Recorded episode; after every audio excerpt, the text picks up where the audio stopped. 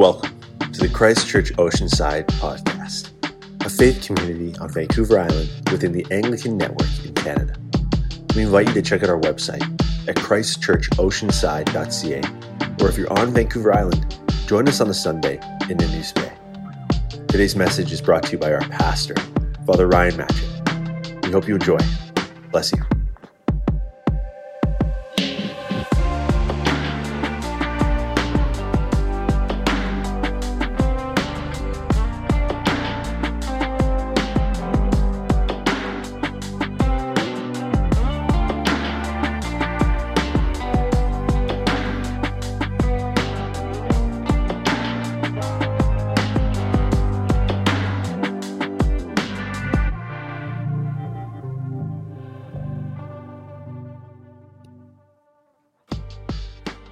Our reading is from the Gospel of St. Matthew, chapter 8, beginning in verse 1 and ending with verse 4. When he came down from the mountain, great crowds followed him. And behold, a leper came to him and knelt before him, saying, Lord, if you will, you can make me clean. And Jesus stretched out his hand and touched him, saying, I will, be clean. And immediately his leprosy was cleansed. And Jesus said to him, See that you say nothing to anyone, but go, show yourself to the priest, and offer the gift that Moses commanded for a proof to them. This is the gospel of our Lord Jesus Christ. Thanks be to you, Lord Christ. Well, friends, welcome back to the Christ Church Oceanside podcast. Sorry I wasn't with you last week.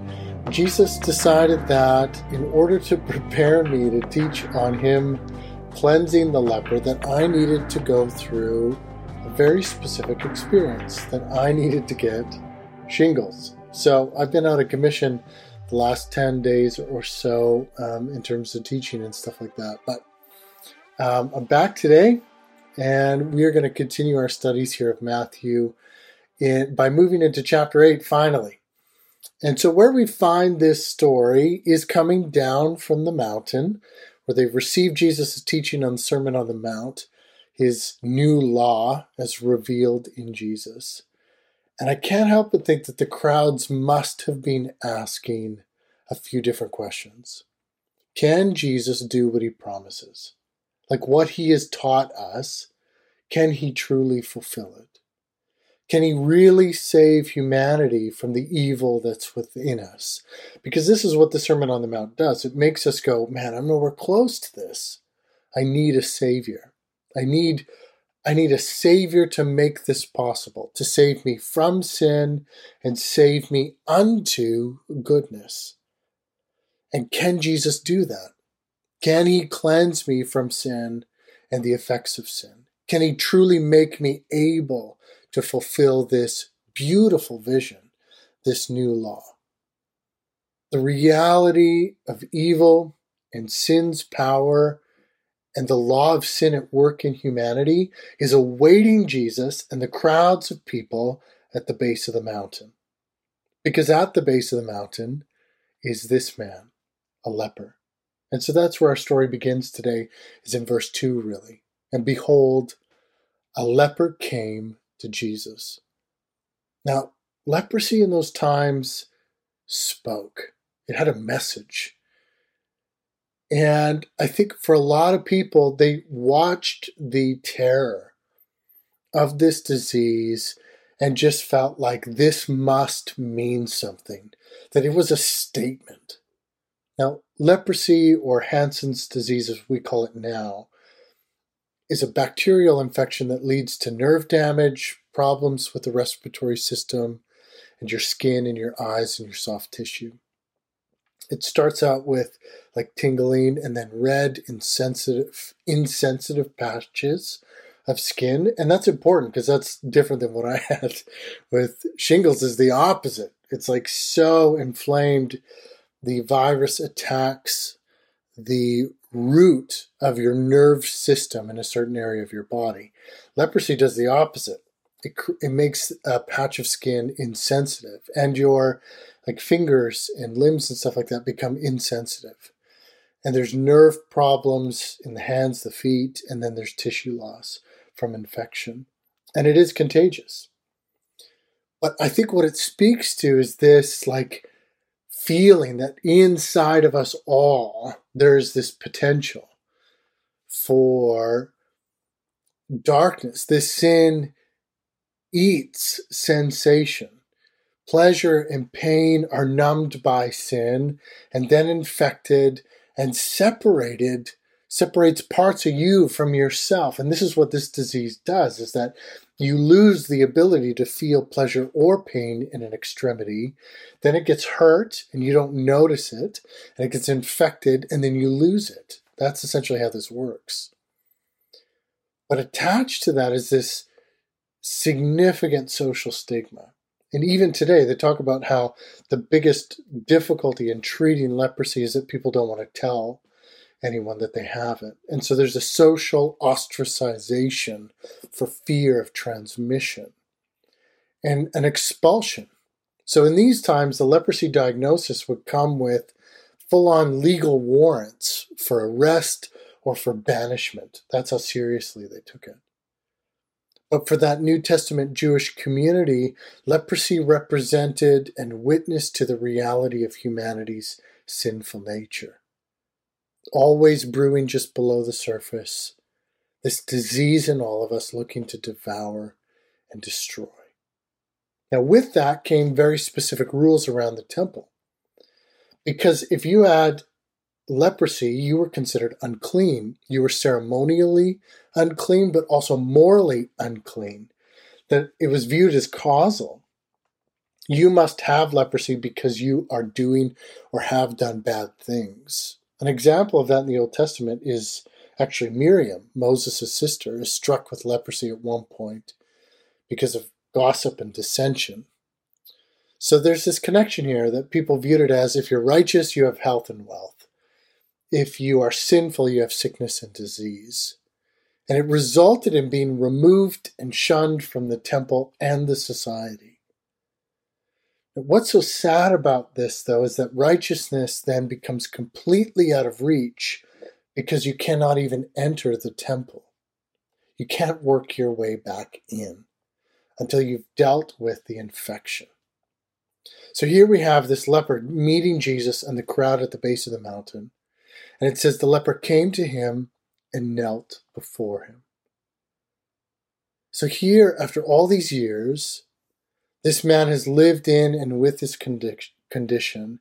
He sees and hears a way being offered in Jesus that he believes applies to him, which is important because again, I, have touched on this quite a bit when we walked through the Sermon on the Mount, but I think there's this assumption in the church that when people hear this standard of goodness that Jesus lays out, that they're going to be turned off from it. What we see here instead is that when people hear it from Jesus, they feel it resonates with the soul, going, This is possible for me because of the mercy and grace and love of Jesus. This isn't a disembodied law this is an embodied vision for human life that I that is calling to me that Jesus is somehow making this possible for me. And so here where all of society has pushed this man out, the temple has pushed this man out. The law has pushed this man out. His family has pushed this man out. Jesus, in his high standard and vision of goodness, draws him in. Isn't that fantastic? It just lays uh, uh, a foundation of equality amongst all people. That not just this man is broken, we're all broken. And so the way of Jesus offers hope to those who have no hope, those who have no other solutions and no ability to change themselves. So when he shows up at Jesus, he does something profound and appropriate. He kneels. And his kneeling before Jesus says three things. The first thing is, it says, I have nothing. It's a humble honesty. I am a wreck. And my whole life, all these plates that have been spinning, I'm tired, I'm worn out, and I'm running out of strength. The second thing he's saying is, You have everything. So he gets low, which raises Jesus. You have everything. And thirdly, I am at your mercy. Now, listen to this next statement that comes out of his mouth Lord, if you will, you can make me clean. What a profound statement. Let's break it up into the three sections. Lord. In this moment, the man makes Jesus his king. And this is really what Jesus is doing, is that he's on the Sermon on the Mount He's represented God's heart, God's character, God's vision, God's law for human goodness. This is what created order looks like. But now, as he comes down from the mountain, his full humanity, he's challenging the evil that's at work in the world now where the rubber meets the road. And here in this moment, this leprous man, under the power of sin, death, and darkness and the devil, sees Jesus and says, That's my king. You are my Lord. You are the reality that defines who I am. And so I call you my king. This deals a massive blow to the usurper, to the devil, and his influence and power over this man just by calling Jesus Lord. Then he goes on, if you will. It's a submission to Jesus' will. Whatever you determine to do is best. So it's a beautiful trust. And it's a general overarching trust. You are Lord, and you, whatever your will is, your will be done. That's what I want. I almost wonder if the leper is drawing from the language that Jesus gave in the Lord's Prayer because he had just taught on this. The third piece Lord, if you will, you can make me clean. No other system, religion, plan of effort, etc., could make this man clean. But he knows that Jesus can. He's convinced of that. All of this is the appropriate response to Jesus' teaching on the Sermon on the Mount. You are truly Lord, and if you will, you can make me clean. And Jesus stretched out his hand and touched him, saying, I will be clean. The mercy of Jesus is not just theoretical or a system or a practice, it is a person. This person, Jesus, is reaching out and touching this man. So you've heard this whole vision of the Sermon on the Mount. It's caused some self reflection, I'm sure. But now you got to see it. Jesus is reaching and touching. Jesus wants to get into the problem. Jesus wants to touch the spot that we need it most the sick, the dirty, the unclean, the broken, the lost, the rejected. All of that Jesus is coming after and grasping investing himself into physical touch, union. That he's not standing far off saying this needs to be better. He's entering into the problem and saying, I join you in it, but I'm giving you mercy. Now, if the touch wasn't enough, he then answers the unspoken question Are you willing? I know you're able, but are you willing to heal me? And Jesus' answer to that is, I will. What a relief that Jesus is speaking to the specific problem that this man is holding, and he's saying, I will. Friends, this is Jesus' always answer. I will. And watch what this looks like. I will be clean. It is a cleansing of the heart and the body. The way of Jesus is good news for the whole person, the spirit of the person and the body of the person. And immediately his leprosy was cleansed. Immediately. Interestingly enough, We don't know that the parts of his body that were lost to leprosy were restored because actually the lifespan process of leprosy is like 20 can take up to 20 years before symptoms can really start to show. Likely, what we're hearing here in this description is a cleansing of the bacteria, not a regrowth of, say, limbs or sections of his face that may have been damaged. Likely, he'll continue to carry the scars for the rest of his life.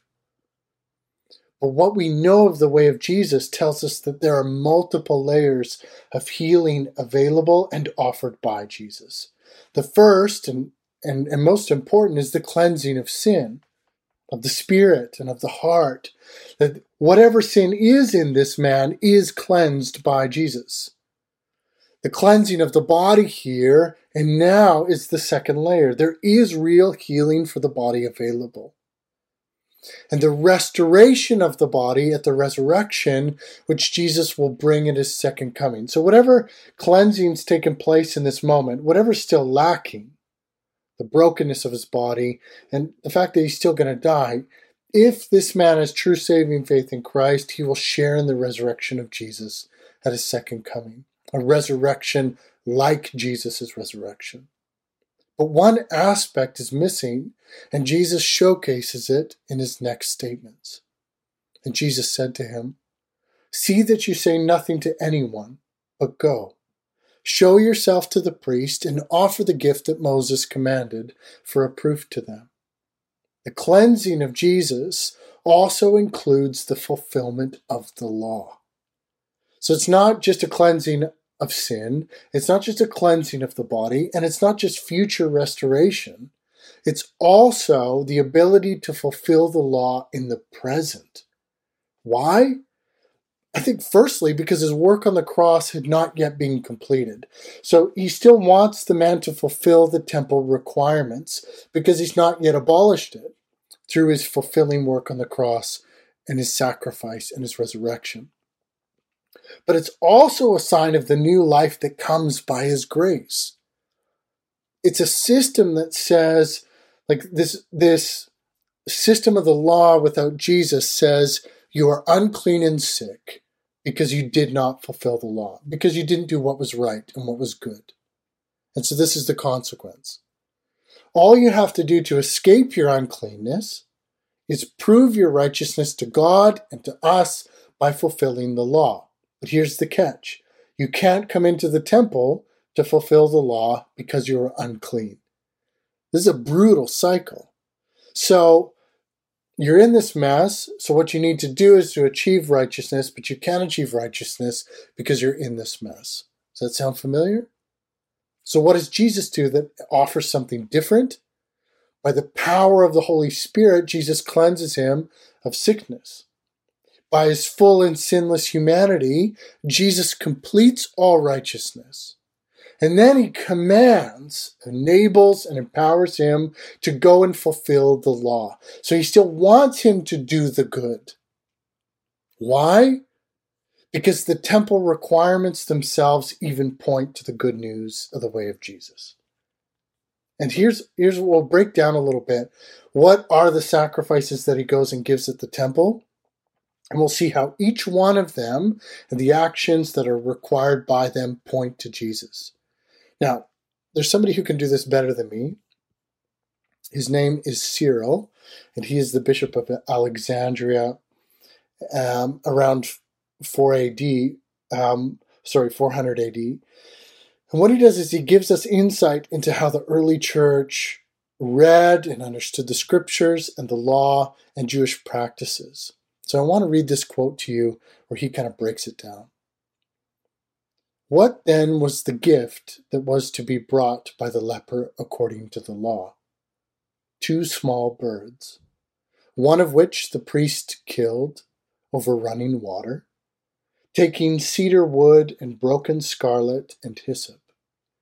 And the living bird he dipped them in the blood of the slain bird over running water. He anointed the right ear, hand, and foot of the leper who was cleansed he sent the living bird outside the city into the open field. Observe, therefore, how perfectly Christ depicts these things for us. By the living bird you may understand the living, heavenly word.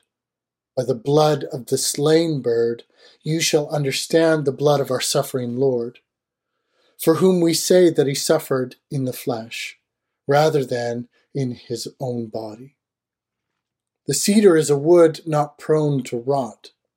The incorruptible flesh, the body of Christ, did not see corruption. Hyssop symbolizes the effervescence, activity, and power of the Holy Spirit. Scarlet intends the confession of the covenant made with blood. The running water signifies the life creating gift of baptism. Through this baptism, whoever has become a leper through sin may be cleansed. The sending of the living bird outside of the city teaches us to abandon this world, as did Christ in his ascension into heaven. Having thus come into the presence of God the Father, he makes intercession for all of us, and we therefore shall be cleansed. By the anointing of the leper's right ear, hand, and foot, we are taught that we must be in contemplation and in action and in our way of life in touch with divine things. This is how Cyril of Alexandria, great saint of the church, sees Christ. This is a foreshadowing act of this is what ultimately Christ will do in his death, resurrection, and ascension. This is the gospel. So, as we come to a close, some things to consider are this.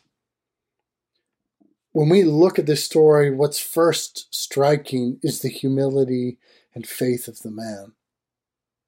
That he knows and needs Jesus to do what he promises. And so he comes and kneels before him and says, Lord, if you will, you can make me clean. Then we see the cleansing power of Jesus that Jesus is able to separate us from what's killing us. Jesus is able to save us from the life that is destroying us.